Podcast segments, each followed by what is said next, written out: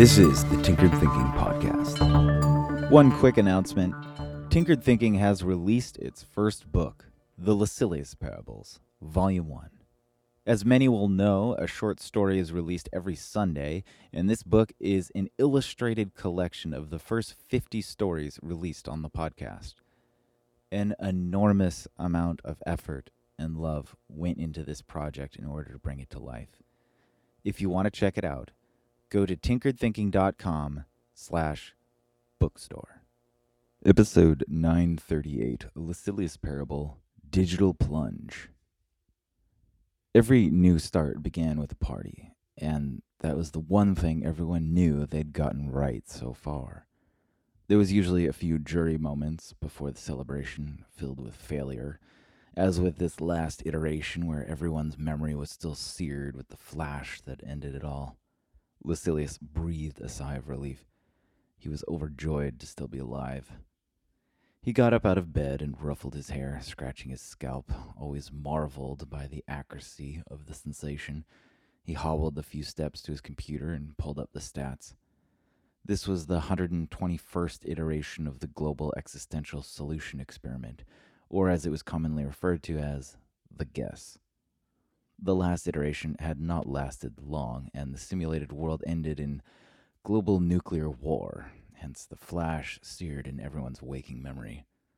Lucilius had a feeling that the first day's celebration would take a while to get started, as it seemed that everyone always had a bit of the blues when an iteration of the guess ended in such a morose way.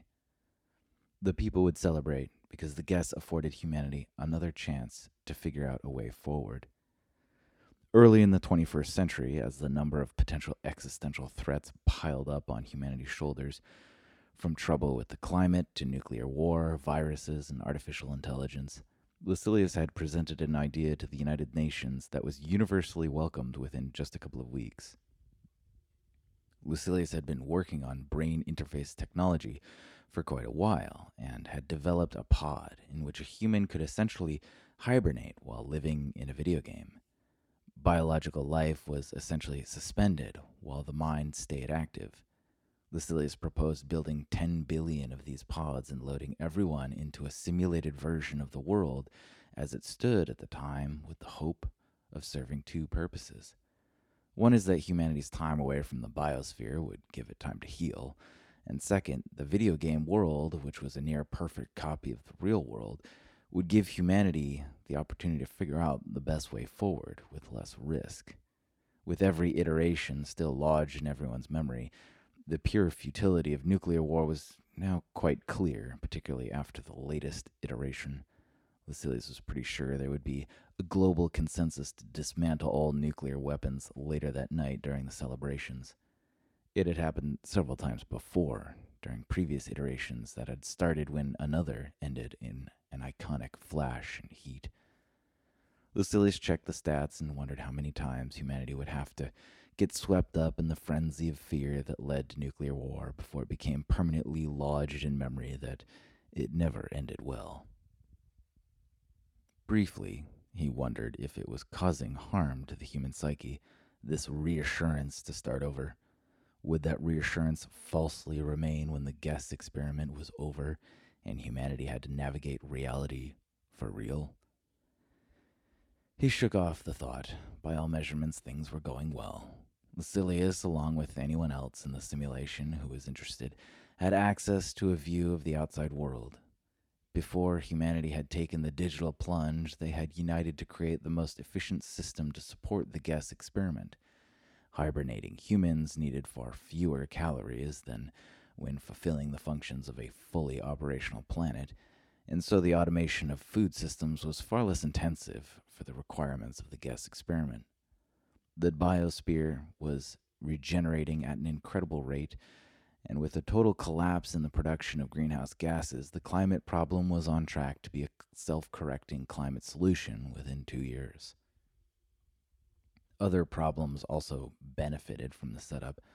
Scientists were still able to continue their work with the simulation, activating remote laboratories and equipment that existed outside of the simulation in the real world, and their data was honored across simulations without loss.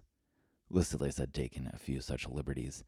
Social media was wiped, of course, but any substantial writing that anyone had done was honored, and Lucilius himself had taken the time to write a few books, despite his main job being the maintenance of the systems foundational to the guess.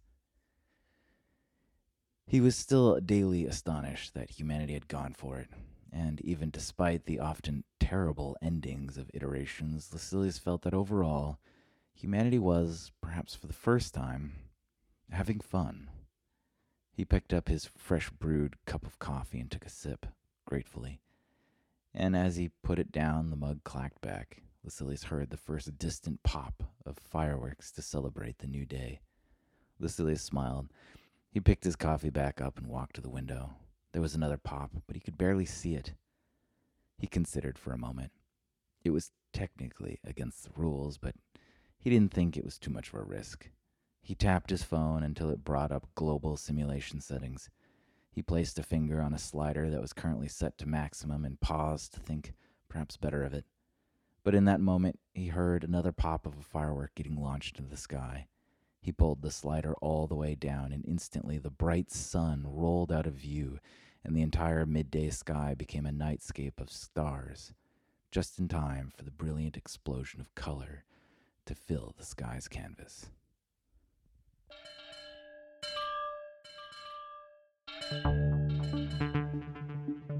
This is the Tinkered Thinking Podcast. Thank you so much for listening.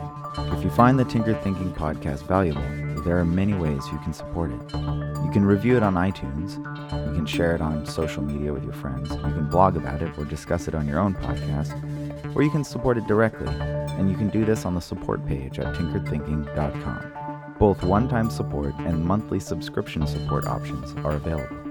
Thank you for your support of the show. It's listeners like you that make all of this possible. Any feedback or questions are always welcome, so feel free to reach out. And until tomorrow, remember to be careful about the context.